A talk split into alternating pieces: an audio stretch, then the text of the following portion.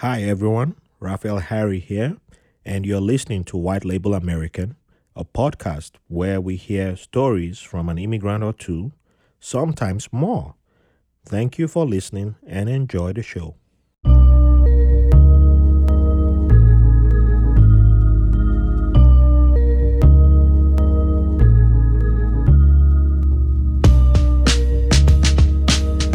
Welcome to another episode of White Label American. Thank you all for joining us today. If you are really into this podcast, go on Apple, hit that five stars and a positive review.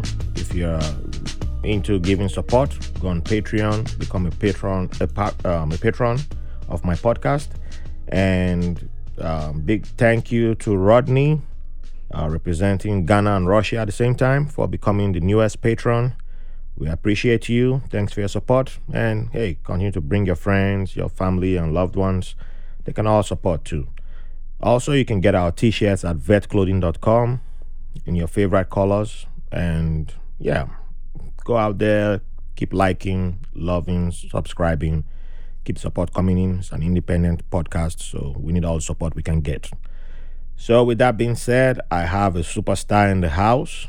She's um, into fashion, she's into media, she's a moderator, strategy consultant, outreach specialist, contract tracer, she's super mom, she's everything, board trustee on Berkeley College. What what name it? She's everywhere. She's everywhere. She's um one of the people who I saw moderating last year and I borrowed some of her skill set. So she, she's an inspiration and I'm so honored and glad to have Busingye Yes. Matsiko Andan, aka Busi. So I almost butchered the name again. I, I thought I already got it just now, but yeah. you got it right. Okay. So welcome to the studio and thanks for joining us. How are you doing today? I'm doing very well, Raphael. I'm really humbled by what you just said about me. I think I need to meet that person. Oh, I'm, I'm, I'm glad I've met the person already. I've, I've, I've known you for over a year, and yeah, from the first day I, I met you, I, I was blown away by your skills, and you know, before that me would have said, "Oh, I'm not going to talk to this person because we had there was a slight disagreement," but it was still, um, it's not even a disagreement. It was just a little not even understanding. I would just say just yeah, just not was Timing. That yeah. was COVID But- times. yeah, When, uh, but- there was a lot of stuff going on, and we just couldn't connect, co- coordinate Yeah, properly. but it was. But it- I think- I don't think there was even close to a disagreement. No. But, but that's why I always still kept in touch, and you kept in touch in your own way. And I'm so glad that we got to be in the studio today finally. So, and you've also helped out this podcast in your own way without even realizing it because you, you've been a supporter. So, big thank you for uh, coming to the show. So, um, Thank you so much, let's Raphael. dive in to you. Um, first of all, where was Busi's place of birth and what was childhood like for her? I was born in um, Johannesburg, South Africa, and um, I grew up in um, Zambia, um, as well as in Uganda, before coming to the U.S. So I spent um, my childhood in Africa, and then I came to the U.S. for my young adulthood. So, you grew up in um, East. So, Zambia is considered Southern Africa, right? But Uganda is in Central the East. Southern Africa. Central Southern. And then Yeah. Uganda is in the East. Yes, So, you are from Southern Africa, spend time in Central, Southern Africa, and then Eastern Africa. I'm actually patrilineally I'm South. I'm Ugandan. oh, okay. patrilineally I'm Ugandan, and um, I'm South African. My mom is South African. Wow. My dad is Ugandan. So yes, I I advocate for both nationalities because I'm both technically. So if Uganda is playing South Africa in football, African Nations Cup, who, who would you support? It depends on the who's the underdog sometimes it depends on the mood or like so south africa has one has gone further right Yes. So if. Uganda was doing very well, I think Uganda should have a chance. Okay, I, I like that answer.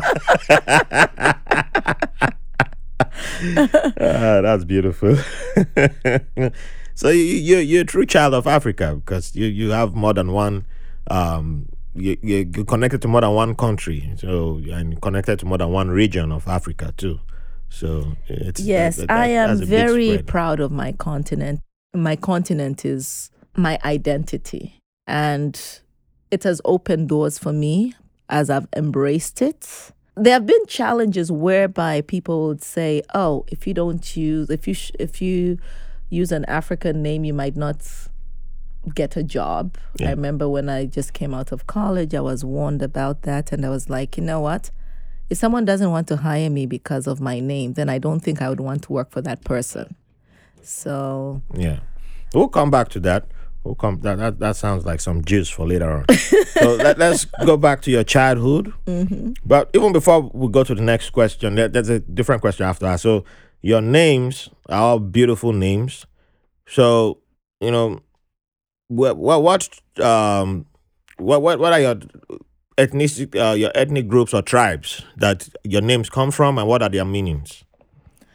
So, um, Busingye Matsiko is ha- ha- actually happens to be a Ugandan name from the Runyankole tribe, Western Uganda. Busingye means peace, and Matsiko means it's ac- Matsiko is actually pronounced Matsko, which m- Matsko. yes, which means hope. And um, Andan is my marital name. It's from northern Ghana, from the Dagomba tribe. And uh, yes, so that is a bit of the history of my names. And um, I actually also have another South Af- I have a South African name, Palesa, which is means a flower. That's from Oh. that Setswana tribe, the Tswana tribe that my mom is from. Such. Uh, The Tswana. So they have Tswanas in um in Botswana. Botswana. Oh, And they that's also have that's. Tswanas in I was like, um, that's familiar. I was, yeah, I think I'm more familiar with Yes. Setswana in Botswana. Yeah, they also have them in uh, South Africa, but it's also from the same group as the Sothos. Oh, And so Lesotho, so Palesa could be a name that is used by the Sothos as well. oh, okay. Palesa flower. Wow. So I love asking this question. Learn so much. Like if I if I had known to ask this question before I had my daughter, probably she would have like seven names. You know, it's interesting, something interesting. So my da- I have three daughters, and they all have English names which have meanings. Yes. Plus, they also have African names which have meanings. Yes. So, I, I interestingly, my parents are both from tribes whereby they name kids names with meanings. So I, that's th- I uh, think we all. I think that's a common thing. sometimes you might have names that identify you with a clan, Mm. and then you have those other names that kind of uh, connected to spirituality, like the meaning, you know. Okay. Yes, and so, but Oh, I, I think you just opened my eyes to something that I'm. I mean, have never considered because, and like most of my names, like my tribal names, Mhm. like mine is Oin Laifa, and it means nothing supersedes God. Hmm. But I know lo- most of the people whose names that I know, even my siblings, Hmm. there seems to be something spiritual or religious Hmm. tied to their names. Like sometimes a know, kid who's born after a trying time could Yeah, named a certain yes, yes. name, or a kid. I mean, um, I, I, Old- I have a cousin like that whose mom went through a lot of miscarriages and um, the previous marriage was a, a tough marriage. Unfortunately, it was a very abusive person. Mm. And then when she finally married his dad, she was mm. well into her 40s and finally Wow. had him. And so uh, I can't recall his like she tribal found name, joy. the name reflects something like it, it's uh, his English name is Victor, so you can understand. He, she, she, it means she was mm. victorious over that situation. Wow. But his Ijaw name, which is our tribe, his Ijaw name is uh, I can't recall his John name, but the meaning is also something is like to overcome. Mm-hmm. But God helps you overcome. But there's oh, a- but it has to be, and it's a lot of.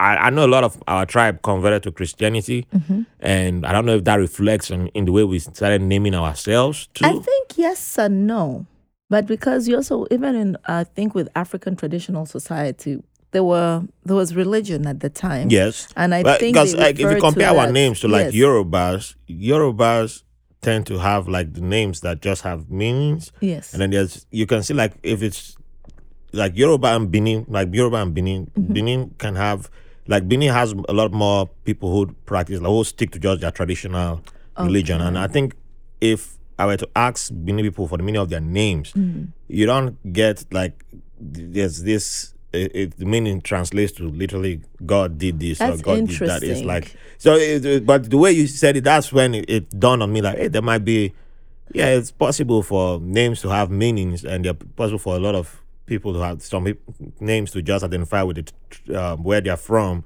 and because they're names that I know. As, I know back when I was a teenager, it's it's just coming back. It's like flooding in right now. So it they're names that I've come across that could mean the soil, Mm. could mean, and that is in relation to where that person's from, or named after the river, uh, the, the, the, the, big river in their area, and something like that. And I know I've met people like that. Mm. But, there's meaning. yeah, it's meaning to it, but you don't. It back then it didn't mean you know. You, you don't take.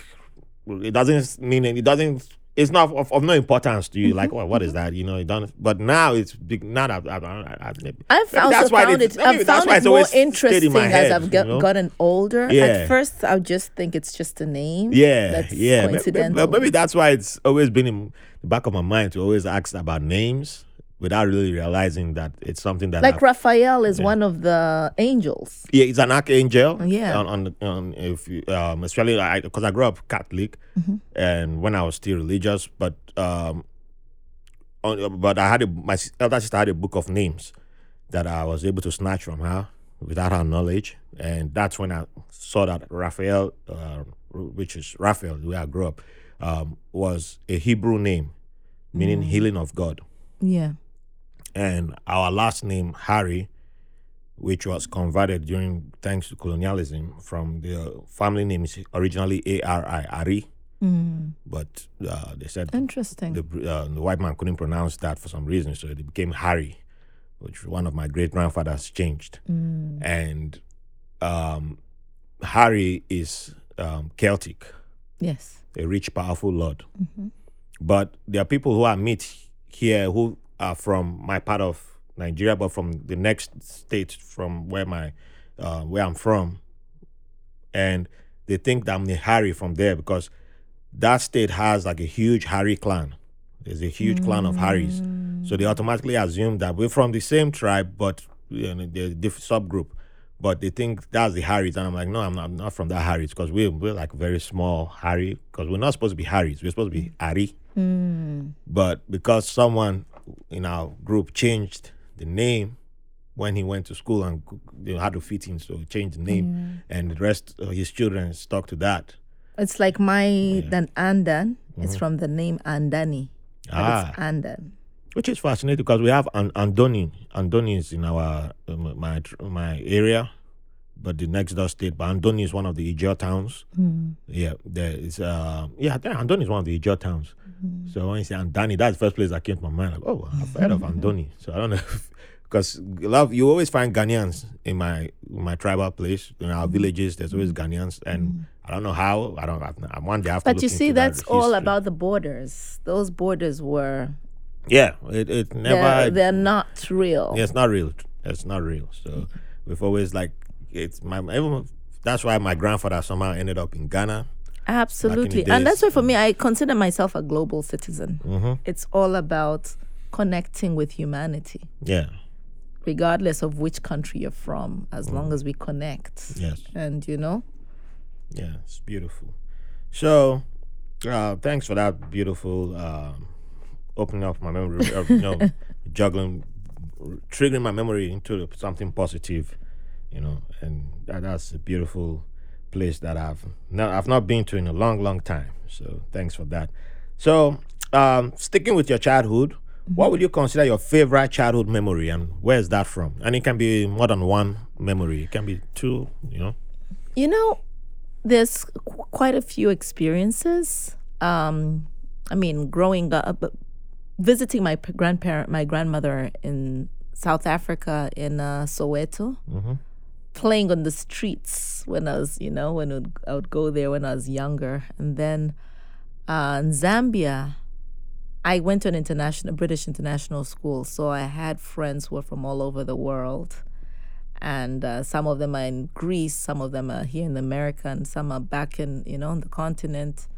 And so for me, just remembering the how we were one regardless of your race, for me that was powerful. And then in Uganda, of course, just my friends um, from different walks of life. For me, that was profound as well as going to the village and spending time with my grandparents climbing mango trees Oh, mango. Gran- tree. and then hearing that you're bit you're like you hear a noise and you start jumping down you know you, you don't really want to investigate. I never had any bad experience on a mango tree. oh my god! I don't think I can climb a mango tree now. I wouldn't risk it now but, i was a, as pro a kid. I think that, that it was a competition. You know, it was uh, a flex. Mm-hmm. You, had, you, had- you know, you had to show off. You can climb mango trees, and there was to the top You right get, if you, I, I, I think I only made it. There was a tree that I knew I made it to the top, but were, most times I couldn't get to the top, and I was always. I was always envious of kids who could get to like the top. I was like, oh, i man, would I get to the middle I, Yeah, I- then- middle was- i was yeah, very cautious because you start looking like ah I want to go I want to go but ah I don't know but, ah, blah, blah." my fear was getting down that was the getting Then, down uh, thing so Going up is not hard. Yeah, that's yeah, that's true. Going up is not hard. Is when you want oh time to get down, and then you can't you can't tell other kids, hey, can, you- can you bring me down? No. who gonna bring you down? So that's a that, for me. That was a memory, you know. Yeah. It was, Yeah. uh, you know, with my cousins. Would imagine your cousins coming from different parts of the well, the world or Mm-hmm. uh, different parts of Uganda, and then you meet, and then you meet neighbors or neighbors' uh, grandkids and that kind of thing who are also coming from other places, and you all convene to do all this. Ah, and- there's always that one mango fruit that from down you like.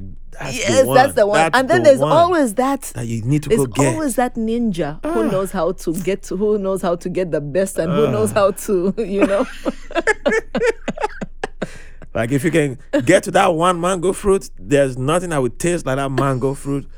It's gonna taste like the sweetest mango you've ever had in the whole world that day. Because that achievement of plucking it, even if it's not ripe, even if it's not properly ripe, not it's still gonna taste the sweetest. because Exactly. Getting up there and getting down, that it adds an extra and you won't believe it. I still uh, love mangoes up to this day. I love I love mangoes. I love mangoes to the point that I was in Accra about a month about in June, no May, and when I as soon as I landed, I looked for specific mangoes. Wow.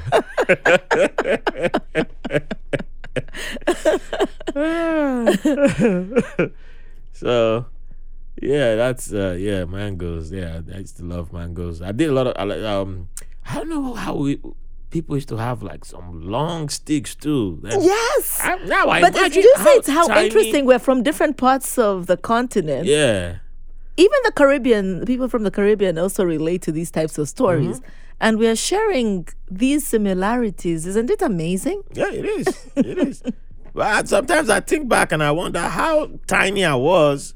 And when you see some of the sticks that some adults have left there, and you see, I'm, I, I try to replay what it looks like me carrying this, trying to guard this stick. I want to pluck this mango, and how many unripe mangoes I just plucked down trying to get that one. But you know, I also learned how to eat raw mangoes as a Oh, result. Who, who didn't? With salt. That, uh, did, did you did you guys have this? Um, we, we called it sucking mangoes in, uh, in Mm-hmm. Yes. my part of Nigeria. Yes. The green ones. Yes. They never get. They never turn yellow, uh, red. They just stay green.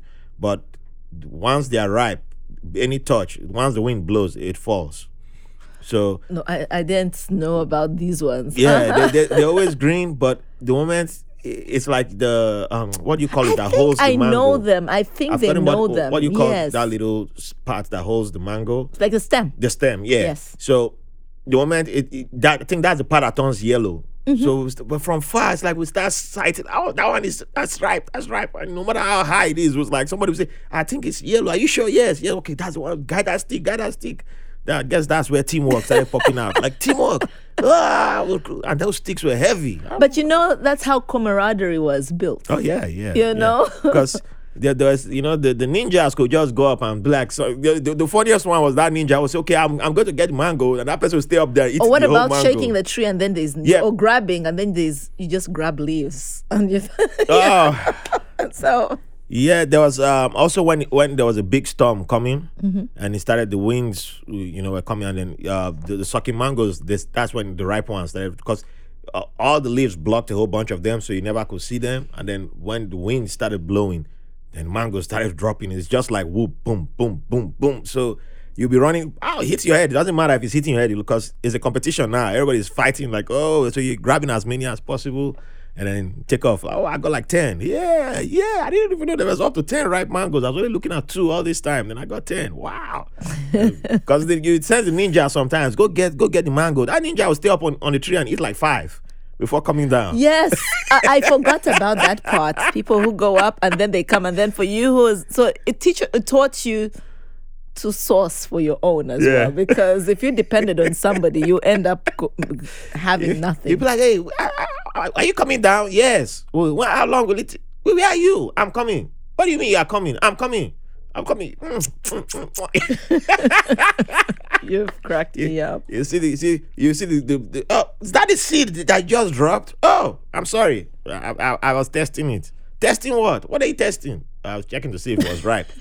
There's nothing left. Oh, okay. I'll, I'll find another one. Okay, it's ten minutes. Where are you? I'm, I'm, I'm, I'm still. I'm looking for something.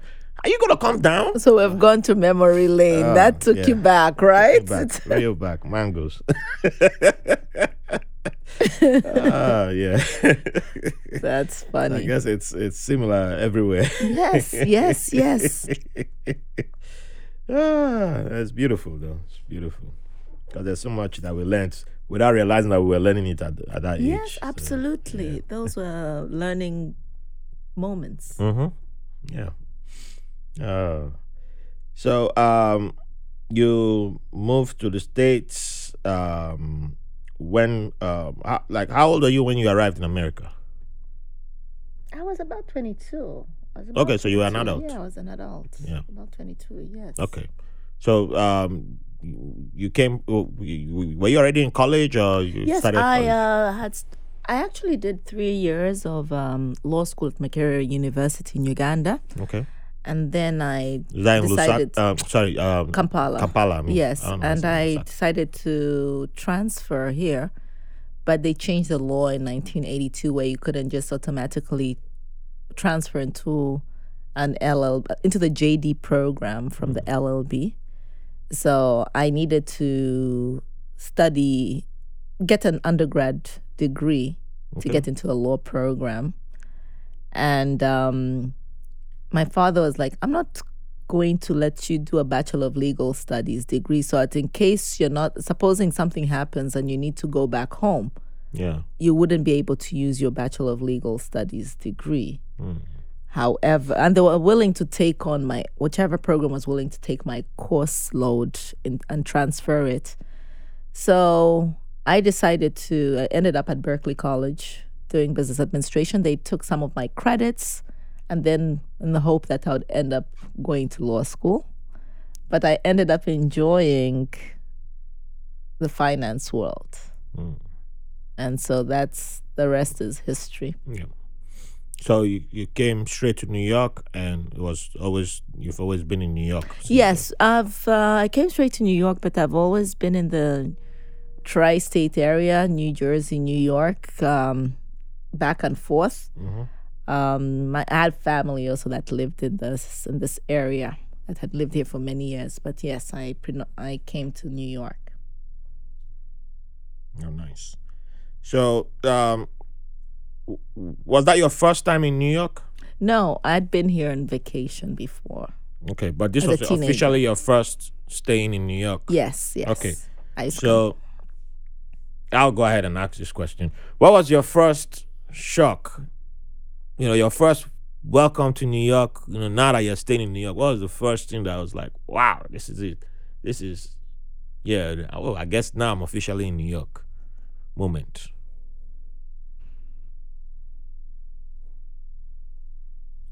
I one time got a job working as a. Uh, when I was in college, I got a job with my sister working at um, a restaurant in Harlem called Pan Pan.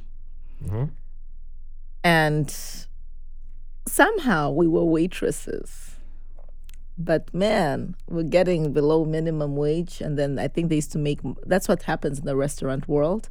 And then they would give you tips. And it was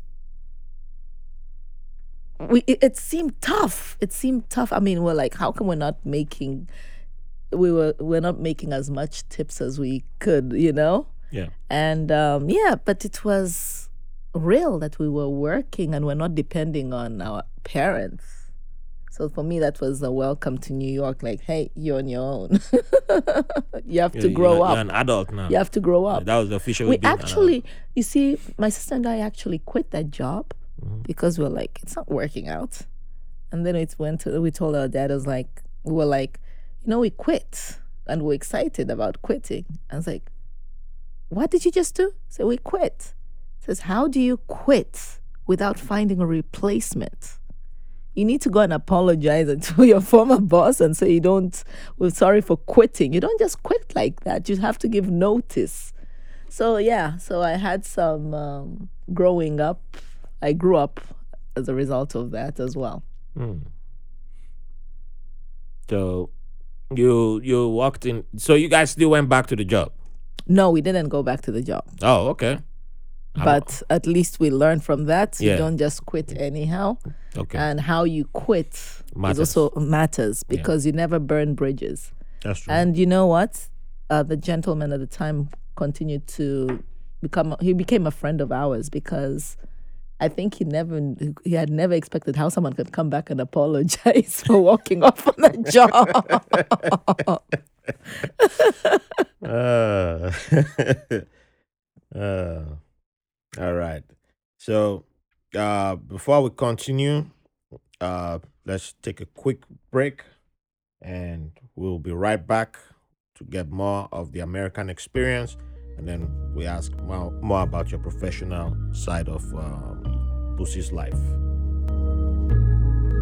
Hi, everyone. Your host, Raphael Harry here. I can't believe we've gone past our one year anniversary of doing White Label American. I've had the privilege of speaking with some amazing people sharing their modern day immigrant stories. And you've allowed this Nigerian immigrant to share parts of his immigrant journey through this podcast. Also, one of my goals of this podcast is breaking down artificial walls that keep people from getting to understand each other. Based on your wonderful feedback over the last year, I think we have done a decent job in breaking down some of those walls. We would like to continue and expand on this mission, but we need your help. I've had an amazing time creating and producing episodes for this show largely on my own. We have a lot of ideas for new and exciting content to expand upon the mission, but we need direct support from you, our listener, which is why we have created a White Label American Patreon page where you can make a one time donation or become a sustaining contributor where you can get access to exclusive content, help me interview upcoming guests by submitting questions, and even have the chance to sit down with me for a one on one conversation, either virtually or in studio. So, if this podcast means something to you, and if you really love this show, Think about becoming a sustaining contributor and donating by going to patreon.com slash white label american pod thanks for listening and for the privilege of your company. So welcome back and thanks for staying with us. So Thank you. you already have given us a, um, an insight into changing from law to um, finance, and you know that it which based on the African immigrant parents' background is still acceptable. You know, back going by the big five that they Mhm. no- normally request the big five. the big five. Okay. Law, Indeed. um, Accounting, accounting, um, banker, medicine, banking, yeah, medicine, engineering. engineering. Yeah, that's, Yeah. that's what I call the big 5 hmm Um, there's still something. The petroleum engineering, well, engineering is still that's still engineering. Architecture, all those fall under engineering. So yeah, All the others. yeah, every there's ways of every other The thing. sciences could fall into engineering, engineering or and medicine. medicine. Yeah, yeah. And so, but you still you you didn't limit yourself to just being defined by finance. Like by the time I got to know you, I, I didn't I, I didn't even I wouldn't have considered you as somebody who's just defined by the finance world because you you're a creative. You you are and I wish every uh, well when you guys listen to this episode, you go on social media and you see her photo. She's wearing a fabulous outfit, and you know, if you're just the basic finance person, you just be like, no, you, there's no colors in your life. You're dull. I mean, there's money, but you're dull. But you're not that type of person. You you're bright. You come with fashion. You come with you know you're in everything. There's media. There's um fashion. There's uh cre- you're you're full of creativity. So when did you start to uh, you know you decide that you're not going to be defined by just one um sector or one industry and you are going to open up to others and start embracing other skill sets that you had You know, it's interesting you say that. I I must say it's my creativity has also been encouraged by my background. My mm-hmm. dad was one of those who encouraged the creativity.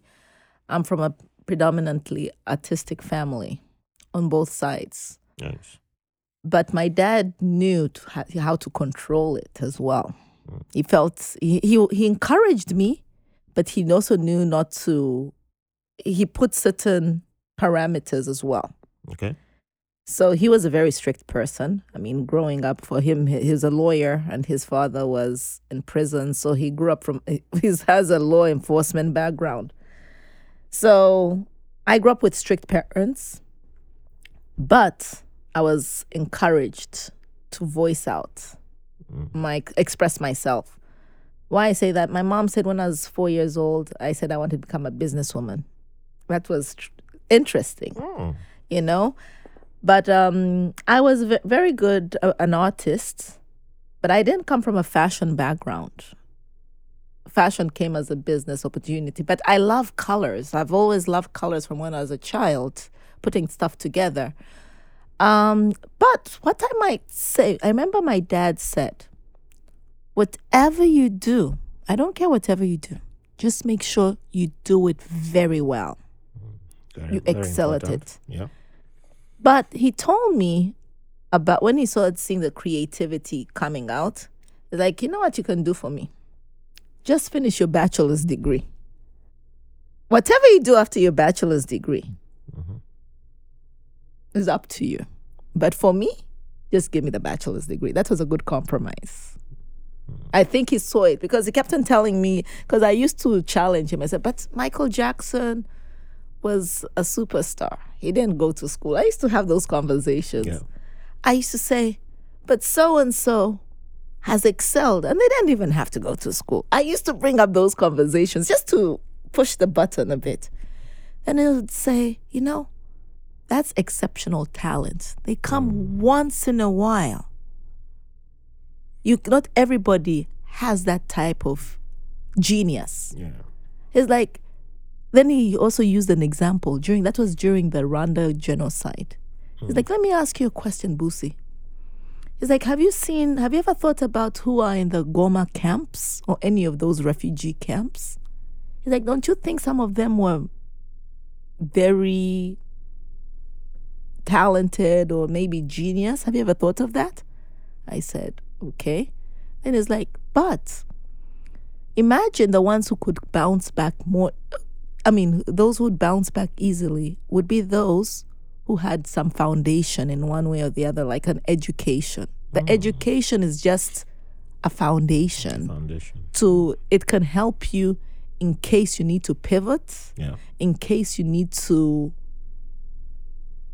So it's a leg in the, the door. leg in the door, mm. or in case you need to make a cam a comeback mm. after go falling down. So that's what he said to me. So for me, fast forward, I happened to turn into. I mean, after what turned me, what drove me into this whole different uh, spectrum of um, what I ended up becoming as a gl- global strategic, as a global strategist, as some people would say, was certain situations that I saw that I was not happy about. I have a very good friend. When she completed um, primary school, I think she was either the first in the country or so. O level, about the same. Um, A level is the same thing. Excellent, excelled. Then she also excelled at university, law school, top student. So, and then even at her master's degree at one of the Ivy League universities, she was one of the best. I mean, if not, she was the best in her program. Mm-hmm. And she, I think, graduated three months early. Wow. The, my frustration was she wanted her dream job of working at the UN and she didn't get it because she who it was about who you knew. Yeah. And I was like, how pathetic can this be? Mm-hmm. So as a result of that, I decided to start a, group called Glo- Global Wednesdays in the meatpacking district, doing happy hours, whereby I would facilitate a networking event. And it was like once a month. And I thought that was one way of putting my different connections in different industries together hmm. and giving people an opportunity to meet people. Yeah.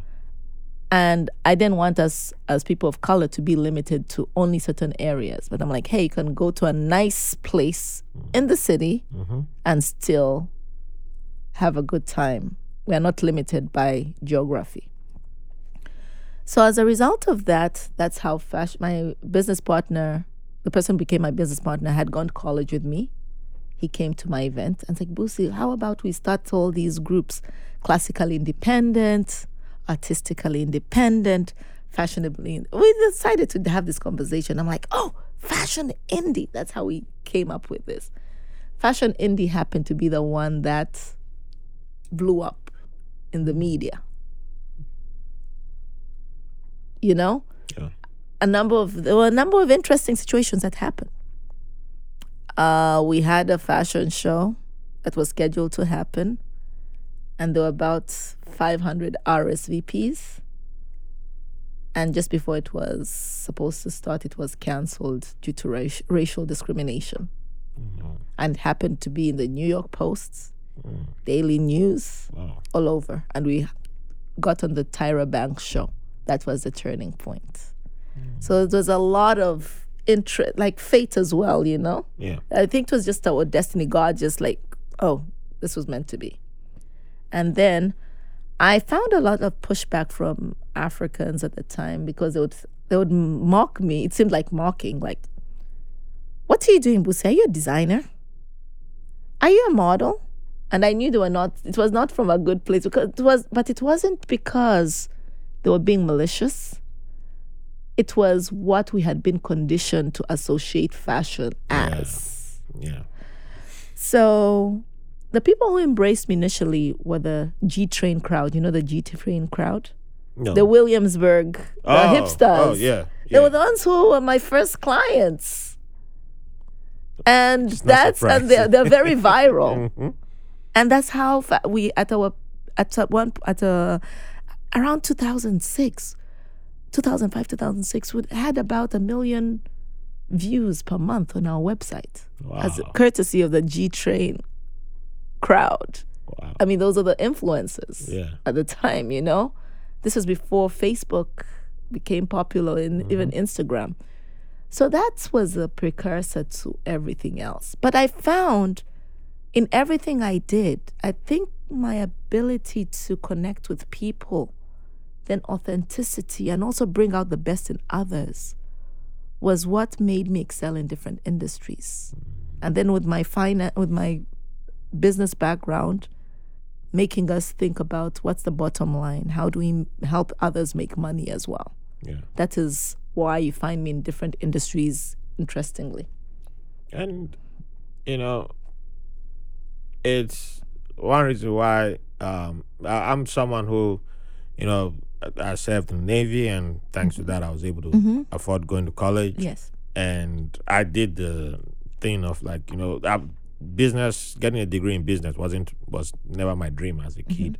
But by the time I was, it was time to go to college. I panicked and went, okay, let me go the you know the quick routes where I think that's where the money is. I panicked and pushed my dream aside, but where I had my passion. But why I don't consider the degree that I got a waste. It's not a waste. Never not- it's not, waste. Nothing you do is a waste. Uh, I have been, I've talked, I talked to a lot of younger people Mm-hmm. from back home, and you know, and I give use myself as I always use myself as the example. Like these are the mistakes that I made, so you don't have to repeat the same mistakes. I'm Mm-hmm. Mm-hmm. telling you, I'm doing what nobody did for me, and I repeat, I, I don't repeat it on you. And um, I tell them like, look, just because I got a business degree and I don't officially plan to be uh, in like the financial industry, does not mean I can't use business Absolutely. anywhere else. Mm-hmm. I can use it. Yes. You can use your degree In other, in things. other things. And that's So, how, you know yeah. when a kid came up to me and saying his dream was to come to United States, work in Hollywood, and they I- act I- and I- disappointment. To someone listening today, don't be disappointed because of the career path you took. It's not in vain. No. For instance, No. the law degree that I did not complete is not in wasted. No.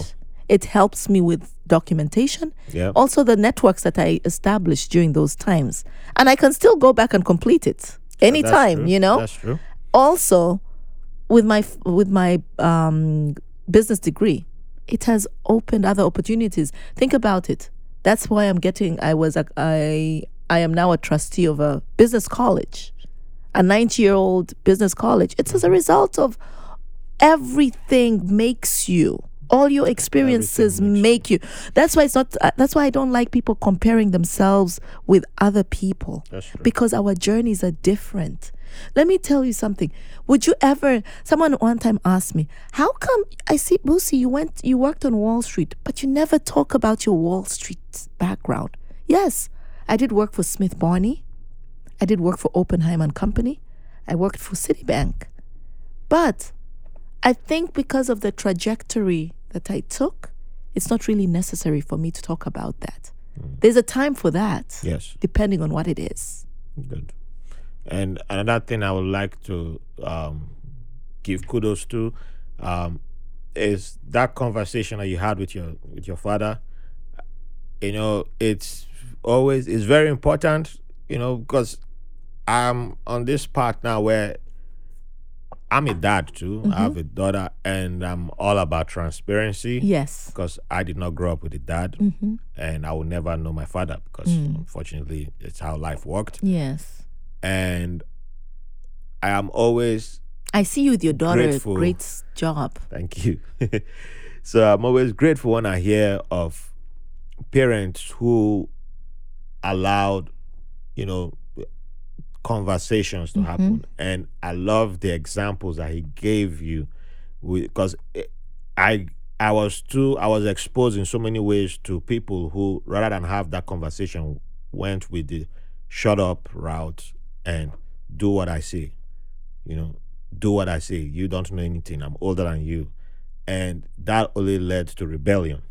Because, you know, you one moment you know they don't have anything else to offer, you you just push them aside. Mm-hmm. But by reasoning with you, he brought himself down to your level and mm-hmm. said, Look, I understand what you're saying, but you should, how about you check this out? And he showed you something that you may not have thought mm-hmm. about, you may not have considered. And just by you repeating that story, I also get a picture that I may not have even considered, even though I am for having a conversation, mm-hmm. and hopefully people listening will also benefit from that because there are so many ways to deliver discipline without the yelling, without the mm-hmm. beating, without the and it's not something that is brand new. It's something that we have done in the past, you know. And I love seeing and hearing stories like this. That's why I love bringing people like you on this platform Thank you. so we can learn from And to add on to that, I I believe it's important to understand our children's strengths. I remember my mm-hmm. father said, "It's like a parent knows their child," True. which is when I think now that I'm a parent, I do. I see one of my children is very artistic, mm. and I see the other one is very scientific. But I've there are times when I've been a helicopter mom, and I think toned down my artistic child. And but I had to also Hey, wha- what is a helicopter mom? mom do as I say. Oh, okay. well, I don't think I've, I've heard No, like term, hey, you know. helicopter mom. I think there's a place for both. Being strict. But, there- But there's, then, yes, there's but- applications like my, my daughter is uh, my daughter will be three next at the end of next month, and there are times when there are things she doesn't know, Mm-hmm. and yeah, there are times you have to guide them Yes. because they, they but I give her the impression that um when um Derek was on the show, Yes. and Derek talked about his mom always um when he f- felt nobody was holding his mom's hand at the airport Mm. or when they tr- went out together and he will always reached out to hold his mom's hand Mm. it was actually his mom holding his hand but she always allowed him feel like he was the one reaching out and That is holding her hand. powerful. but that's how Yes. that's good parenting Yes. you make them feel that they are the ones to empower them. that's the empowerment you know Yes. so that's where so even in the helicopter mom Yes. term I'm, i won't use helicopter i don't I think we shouldn't use that. helicopter We shouldn't. I said that's what that was a word coin. yeah what That's why I said I. but the way because knowing you i believe it's that thing like derek said you are guiding them Mm-hmm, and in guiding them it's not about the dictator type of thing no i don't I'm see. pr- I try to be present with them Mm-hmm. so that they can I can easily explain why I say certain things. Yeah. And um, it's so interesting you say that because today I had a learning moment with my daughter. You know, kids fight. So she told, she used a word to her sister which I didn't approve of. Then I gave an example. I said, "Hey, how do you feel if I said this to you?" Said I don't like it. Then I said, Can you imagine how your sister feels? Don't, said, I'm not always around you. yeah So if I don't tell you why you shouldn't do this, you'll continue doing that to your sister. And then I'm like, that's how even sometimes with bullying, it happens. true If people don't correct certain behaviors, a kid will not know and they'll use it to hurt other kids. i agree Then she even said, "Mommy, I'm sorry about that." And I'm like, I, I, I said, "Do you know why I'm telling I'm telling you this so that even though if you sometimes you can apologize, but if someone doesn't let you know what you did wrong and explain to you, you won't know anything about that." Very important. I once told um, um, a guest that I had on the podcast that Mm. um, for me, it's always about the little details. I, They're very I- important. you know, I got to a stage in life where I stopped looking at the the big, you know, when people a lot of noise. I don't focus on that anymore. It's just little details, and my daughter has helped me with that a lot. Mm-hmm. So when I go to the playground and you see other kids, and if another kid runs and like hits my daughter, not like even if it wasn't intentionally, but you see something like just a little uh, like a kid th- throws sand on, on my daughter's hair. Something's, but it's it just it, the kid doesn't know. Like the kid just thought it's something fun. It's not like kid. I've it's nothing racial, mm-hmm. nothing. Mm-hmm. But you see the parents, you see some react immediately, mm. even though you know it's not intentional. You know mm. they were just the child was just throwing stuff around, and it happened to hit my daughter. There, you see the parents who react and correct their children. Like, Which you is shouldn't great. do that. And you see the parents who are like, nothing happened. I don't care. Mm-hmm. mm-hmm. Just by that, you start to see how the little details Add start, up. It add up Mm-hmm. because they wait until something big happens and they're like, "Oh, I did not know." But I'm like, "Well, you you started setting the example." Mm. So if my daughter does something just as little, and I, I, I try to, no, no, no, we don't do that. That's not. That's how nice." you And- raise empathetic Yeah. kids. because you have to catch it as soon as Mm-hmm. possible and i try to do that and even if i'm doing something subconsciously and i realize oh my daughter is just standing there staring at me and i ah, I'm, I'm not supposed to do something like this why did i do this i correct myself and i apologize to her too that i shouldn't have done that Yeah. but even though it's something that I could have just gone about Mm-hmm. my day, like I'm the yeah, it don't matter. She's what does she know really? But they are sponges. They Mm-hmm. absorb. That's all they do. That's their fastest way of learning right now. Mm-hmm. They absorb. So I apologize to her first, and I said you shouldn't do that. I try to explain as that's best great. as That's, possible. that's brilliant. I have to get into the habit of apologizing to my daughter and saying I'm sorry, I'm wrong. Ownership. Your father is not Yeah, always yeah. hundred percent right yeah, o- because taking ownership. if I mistakenly, you know, I have my issues that I'm in therapy for, and if I mistakenly, sometimes I might snap, but not like I get angry, like no, Yeah. but just sometimes I just mistakenly snap at my you're my you're a partner. vet too. yes, that, Yeah. that's where some of the issues came from, Mm-hmm. and I just, you know, not like I planned to, but I just mistakenly snapped at my missus, and I realized my you- daughter you saw that. something? I go back and apologize and say I'm sorry, but I also tell her, don't please, don't. It's not like I'm trying to attack your mom or anything, no. But it's because I, I, it's as something as little as that. You start learning how to say I'm sorry. You start learning how to own your mistakes. I love that. I love that. It's so funny you say that because not to uh, there's a program I don't know whether there's some certain um online shows that I've just been watching and they've also helped me as well in watching all these things. There's Darman as well as is it Video Chronicles? And they bring up such situations that you're talking about.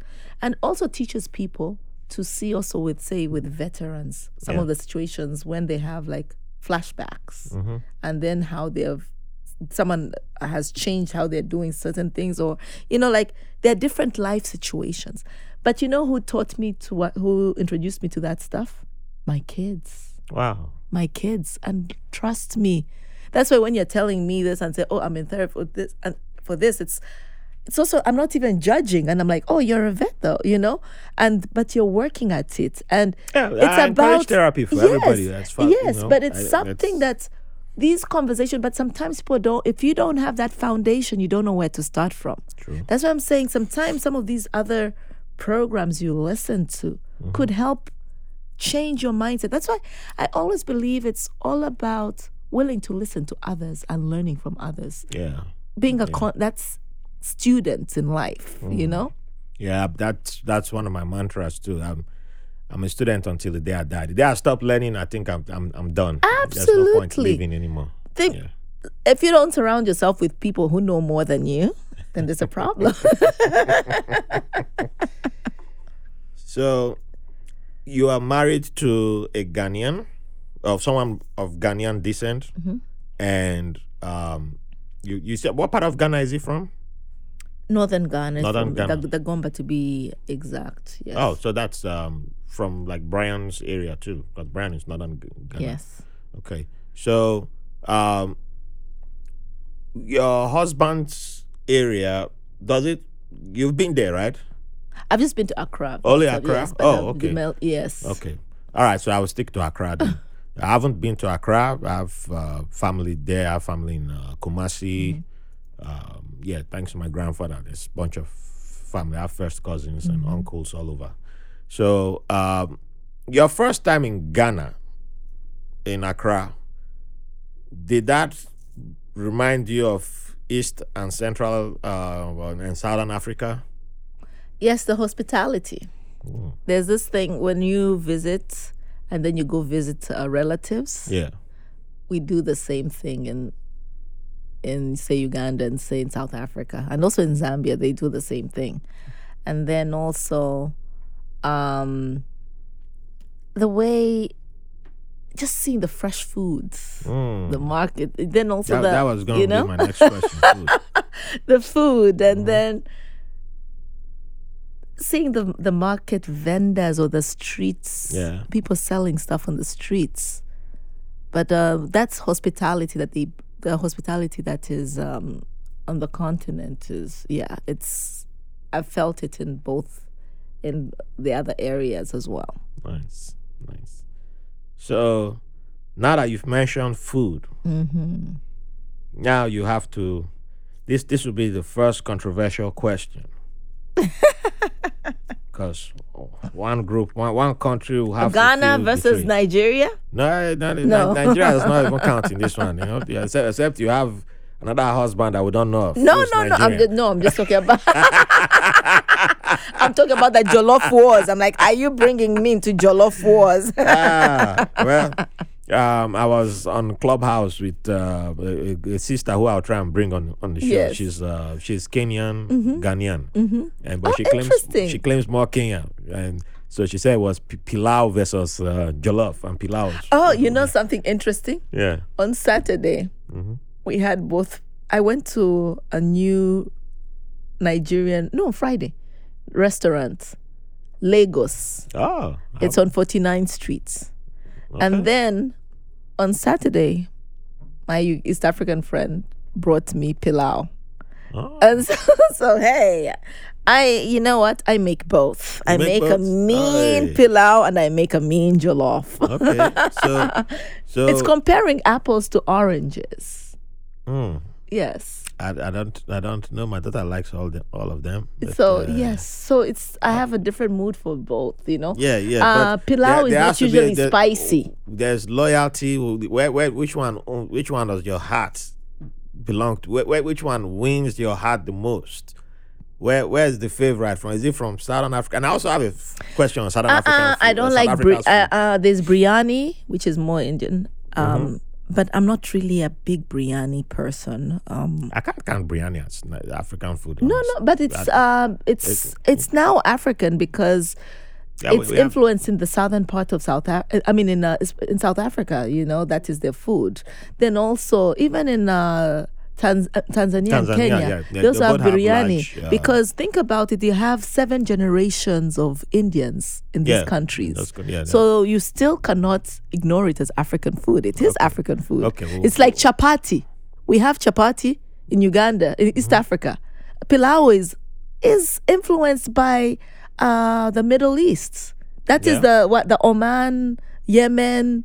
Uh, when they, uh, you know, the trans uh, Uh, Atlantic. Yeah, they, I mean, they also uh, had- yeah, yeah, the the the, Mm-hmm. the slave trade from the eastern part, from that Yemen area into Zanzibar Yeah. and uh, Mombasa into into the mainland East Africa. All that is influence from the Arabs Yes. and then the, as well as the Indians. So that's why you see we have chapati, we have samosas. That is the influence. Okay. So, yes, So whi- which we one? have a- which one is your favorite? Where is it? Jollof against um, um, sam- samosas, chipata, uh, Chapati? chapati, uh, Ah, let me tell you. I still love my chapati. chapati, I love my chapatis and I also love my um in Uganda we call them chapos. chapos. And then I uh, like I like the samosas I, as well. I love samosas. And uh, but may I, I I like my um food like I like matoke. Have you heard of matoke? no. Matoke is our steamed bananas. Oh, is it ripe or Ooh, ripe? It's unripe. It's all yes. We just But that's not in plantain. banana. It's just banana. It's a type of banana variation. So it's plantain. It's not a pla- plantain is hard for us. Okay. plantain we call it in Uganda we call it gonja. Oh, It's tough. Yes, Okay. that one we don't. We can't even you know. But with our type of banana, Mm-hmm. You it's peeled in a certain style and then it's cooked prepared in banana leaves. Oh, and with banana fiber. So they understand your skill set on how you can be able to tie the banana the the bananas in the banana leaves and banana fiber. And then they mash it mash it. But then i like it. that's- that- w- we that's, have it with uh, a soup and uh, you know like a what like how you have your pepper soups yeah. and then um yeah so a pepper soup which is kind of like a mix between a pepper soup and um and um a stew so that's what we eat it with Mm, and okay. it, yeah I grew up, uh, have to that's- call General Mutombo. He's, in Seattle. He's uh, that's it's a comedian. That's his Mm-hmm. stage name, General Mutombo. And say, hey, you never told me about this one. Yeah, Matoke. East Yeah. Africans, uh, Kenyans have it, Mm-hmm. and Kenyan. Tanzanians have it. Mm. Ugandans, we so it's more of our staple, Oh, okay. Mm-hmm. I've, I've learned something. more than ugali. I mean, we have ugali yeah, for us in ugali. Uganda, I've heard of posho. ugali. But matoke is a big one. Mm, okay, so well, uh, all the Ghanaians who are disappointed right now, uh, don't don't don't write to me. Just oh, I love my Ghanaian. go- You know go- what I like go- about Ghanaian food? what I Banku? have so many varieties. a lot of it. I don't. I don't. No, we have more Ghanaian. Which, which I one is mean, your favorite from Ghana?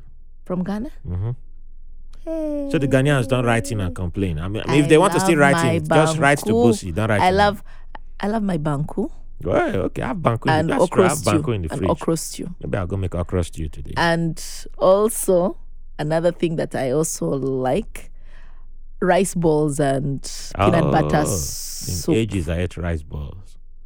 Yeah, I, I, I make peanut butter uh, stew a lot. Yeah. We call it soup in Nigeria. Mm-hmm. Yes. But yeah, I mean, um, and when I Yeah, whenever I go to they call it Papaye, soup, yes, I always soup. I always buy. That's that's that's what I always get at Mm-hmm. Papaye too. Yes. Yeah, a few times I go there. It's, yeah, that, that's if you want to set a trap for me, that's one of the, the food you can use to set a trap. But just make sure it's goat meat. And then also there's TZ from northern Ghana with the soup, with the vegetable soup. That's also nice. Like that. TZ. TZ is like um is like a ugali, but it's made softer with uh they can make it with starch like uh, say cassava starch and that kind of thing, and it's so yeah, Oh, it's like a fufu but with corn and I probably have had that yes. because I've. Yeah. I think the houses are more likely oh, would have okay. that. The So like- and okay, yes, okay, okay. I probably because I was born closer to where houses are, but I'm not from that area. But Hmm. that's where I was born. So I've eaten a lot more than I remember, and then until I see it, I'm like, ah, yeah, yeah, I remember this. I remember this. I, I did. Ah, then it starts coming back to me. Well, I don't discriminate when it comes to food. I don't. That's what I'm telling you. Africa food. It's you're putting me in a hard place. That's why when you're making me choose. question. You have No. to choose. So that uh, once I- I told you my be like this, she left. Oh, she's not our person anymore. We are coming. No. I'm like, go, go, go. I'm, don't I'm, come to I'm me. go to. African first. Remember, I, I I largely go as that. Now African people understand. Me. okay, so um, yeah, where where do I go? I even lost my train of thought there. Uh, all right, so um, I guess I will just jump into uh, music. So if Busi has to, you know, shake it down for one hour, at least an hour, you know, let's let's say at least I know you dance for more than an hour, but let's say you had to dance for at least an hour. So who let me see, okay. Let, let- let me- you have South Africa, Zambia, Uganda, Ghana. All right, give, give me one artist from each of those places that will keep you going for at least an hour. Oh.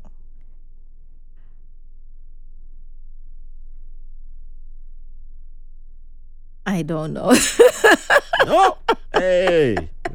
Now, now, now the protest has begun. They, they, they, are, they, are, they, are, they are writing the placards, they are protesting, they are writing to Ramaphosa, they are writing to, uh, uh, what's my man's name in Ghana? I like my I, I still like my old school 90s music and then I still love my I uh, have more old school my- South African music. Yes, Chaka Chaka, my, Auntie um, Brenda. I'm I'm talking about then hey I also like you know I I'm I love Afro beats as well. I love Afro The beats. new one or the old one? Me I just love music beats. Okay. I don't I don't really I'm not one of those people who doesn't really Yeah, Go by I mean, the new one is hot, but I mean, Yes. the old I'm one telling is you what I'm hot saying. too. I'm you know how there are people who are very good at following musicians? Mhm. That's not me. I go with sound. So you just go with sound? and Okay. I, I just feel the I feel the That- beat. but that's how I, knew. feel I, that's how I. I, I was like, "There's no way Busi doesn't dance." I knew you. did. I, I knew you do. dance. I love my I music. dance, So that's that's why I was I also used to like Zouk. I like "Oh, uh, Zouk, Zouk, is, yes. Zouk is the uh, best." I Um, like my Koffi um, Olomide as well. oh, you know, I love that music. that man, that man. so I'm reminds- saying back in the It day. reminds me you of know? one of my, my late uncle. It was like that that, that man that, that man know they sing. He not wait. how many people he have in his band? Uh, the boys will come out and start dancing. Ah, but my, my uncle was waiting for the girls to dance. It was, it was, it, was, it wasn't the. He would be complaining anytime the boys. I mean, I'm, I'm trying to learn dance moves from the boys. He, will be complaining. Like, where, where they, I'm like, hey, this man, your wife is here. oh."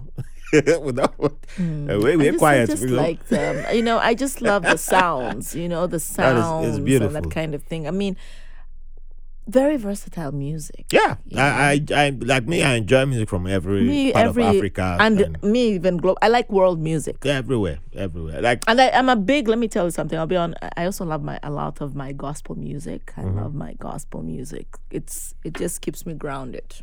there's a band from uh, Togo, a children's band. Mm-hmm. I don't know if you heard that. Uh, let me see, it's in my daughter's playlist. I put them.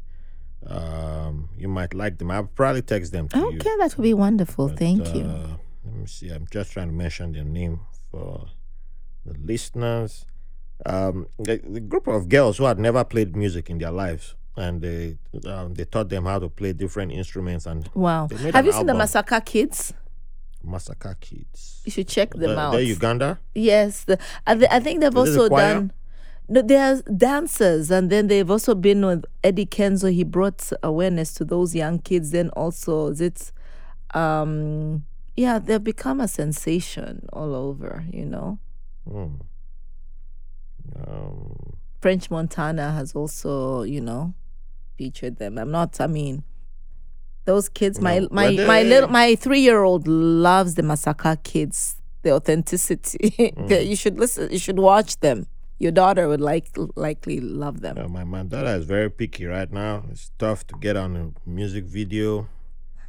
At one point in time, oh, Star Feminine Band.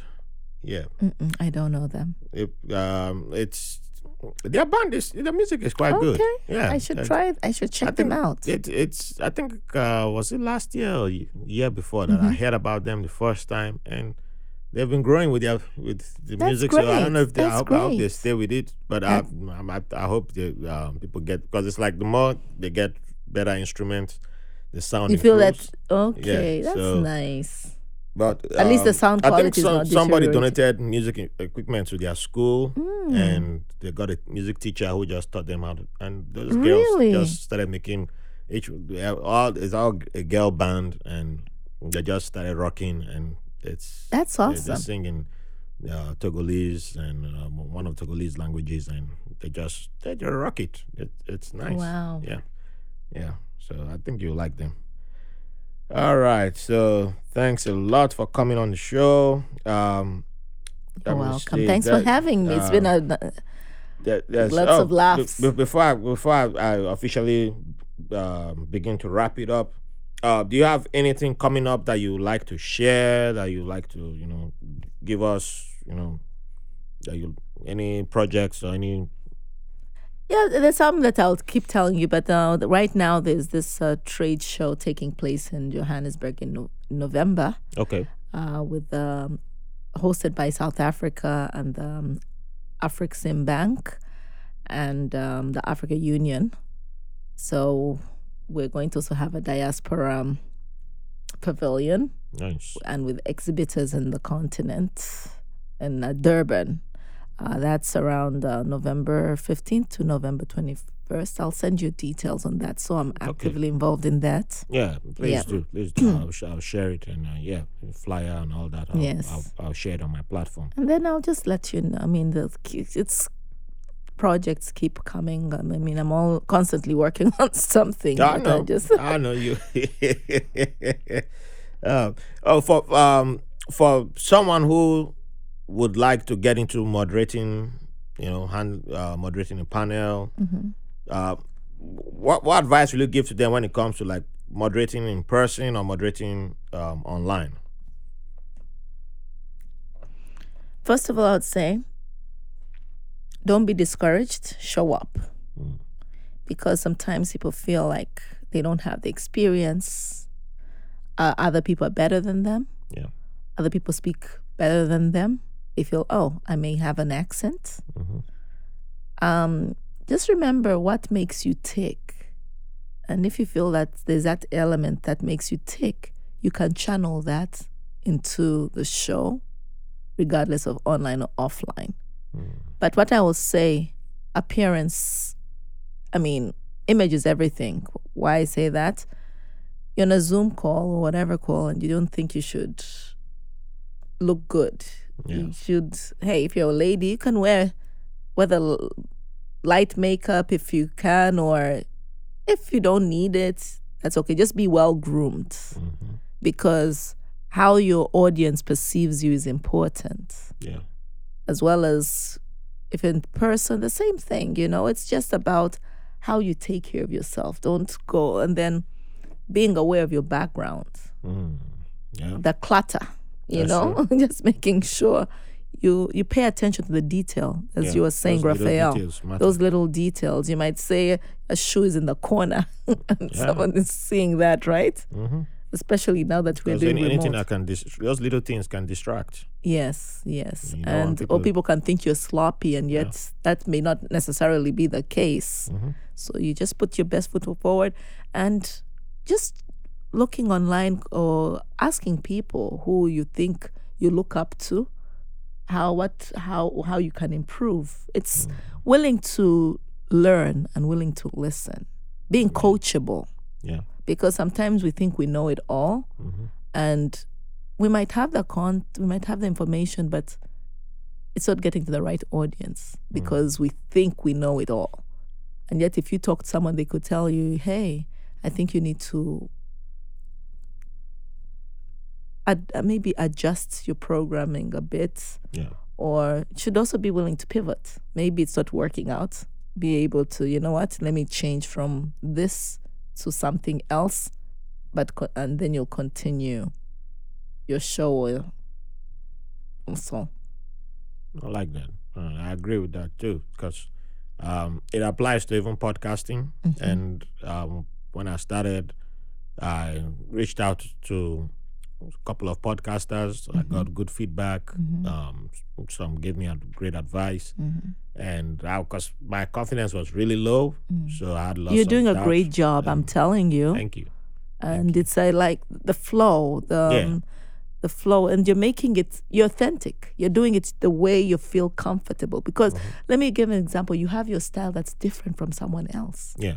and your style suits you and that's what's going to propel you Mm. and then you just add the other things to embell- embellish but the most important thing is you're your best seller That's true.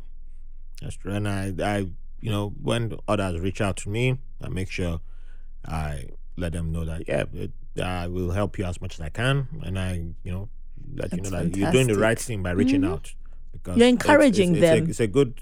It, people reach. You know, we we talk, and don't just believe that um, you must carry it. you must do it all on your own. When, when you need help, you know, ask. be you able know. to ask I, I still ask because still let me tell you people. sometimes uh, what people don't realize is that actually vulnerability is a superpower Yeah, it's it's a strength. Yes. Because we sometimes think oh if i act vulnerable and ask people think i don't know Mm-hmm. yet you're not going to improve yourself as a result if you don't ask Yeah, that's beautiful. See that that's another reason why I wanted you here because there's so much gems that you drop. Oh, So thank you. I mean, I'm also learning. I'm also I've learned so much just being on this wonderful show, and um, I'm I wish you all the best with it. I'm sure it's going to, it's the next time we come back on, Yeah. it's going to be lit. Continue to being lit. thank you, thank you, thank you. So, um, well, this question, I don't know that the answer you just gave could have qualified for the final question answer, but I will still make you drop another gem again. So, final question: What would you like to leave the audience with? Could be, you know, a line from your favorite book. Could be a line from your favorite song. Could be a line from I don't know. And and you just you freestyling now. It's just your moment of freestyle. what I'll say is um, sometimes people think giving, if you give, you're wasting time, you're wasting your life. Why? And we always think about the what's the return. But this is my philosophy on giving. We're gifts as individuals. And when you give value, eventually success will definitely come to you. And I like to highlight this with the African proverb if you want to go um if you want to go alone go fast you've heard of that eh? Yes, and if yes. you want to go far go together Go together. Mhm. in other words we should be willing to have synergies and share and learn from one another not just thinking someone when someone comes to you to ask you for something they're taking something from you have you seen situations where someone's like oh so and so is always i'm always the one giving and they're always why are you always thinking that way we have to change our mindset I've, from I've, that I've done that too. Mhm. yeah we've all gone through that. But you should be actually grateful that the person actually thinks of you as value. And we can think of ways of how we can collaborate and make bigger things. You know? Creating synergies. Awesome. That's true. Yeah, great. and it uh, nothing nothing nothing all the stuff you do is not in vain someone is watching might not be necessarily be the person you have blessed it could be someone else who's ready to bless you I, I knew there were some gems coming. So no we Uh. we try and we other people also give us wisdom too thank you so Thank- much for that. So, um, where can people find you? Uh, people want to get in touch. I'm on instagram as busi matsiko anden i'm also on linkedin as busi matsiko anden and on facebook as busi matsiko anden Okay, and I'll add all um, all those links to the show notes, and you can connect there and follow Busi, and you'll be blessed. You'll have a lot of learning. You you you- you'll be much better off. You know, you you won't be the same anymore. So, um, looking forward to the uh, event in November. I'll share that too when I get that, and yeah. So, um, how, how you say thank you in your language? Um, how you say that Ugandan or South African? okay uh in my language when you say webale Webale. webale Webale. Okay. So Webale Busi for coming on the show. Appreciate you always. And um, to everyone listening, Webale. And um, You see, said you even said it the Luganda way, which is Webale. In, Oh. in my other, the, it's the R, but still, that's still I sp- speak Luganda too, so Oh, okay. that's See, okay. see, you guys, you guys, you guys. See, I, I might have some Luganda roots that I wasn't even aware about. But, you know, I mean, I'm connected everywhere. So. Yes. So, Webale, everybody, Mm-hmm. and uh, keep the love coming in. Don't forget to love, uh, like, subs- uh, subscribe. Um, go on Apple, five stars, positive reviews. Keep it coming in. Join us on Patreon also for bonus content. You know, and I'll see you at the next episode. Thank you for the privilege of your company. Thanks for listening to White Label American. If you enjoy the show, we'll appreciate if you rate, review, and subscribe to the podcast wherever you get your podcast from. If you have any questions, comments, or have someone who will be a good guest on the show, or you want to be on the show, send us a message at whitelabelamerican at gmail.com.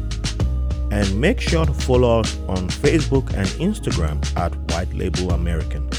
Thank you for your support.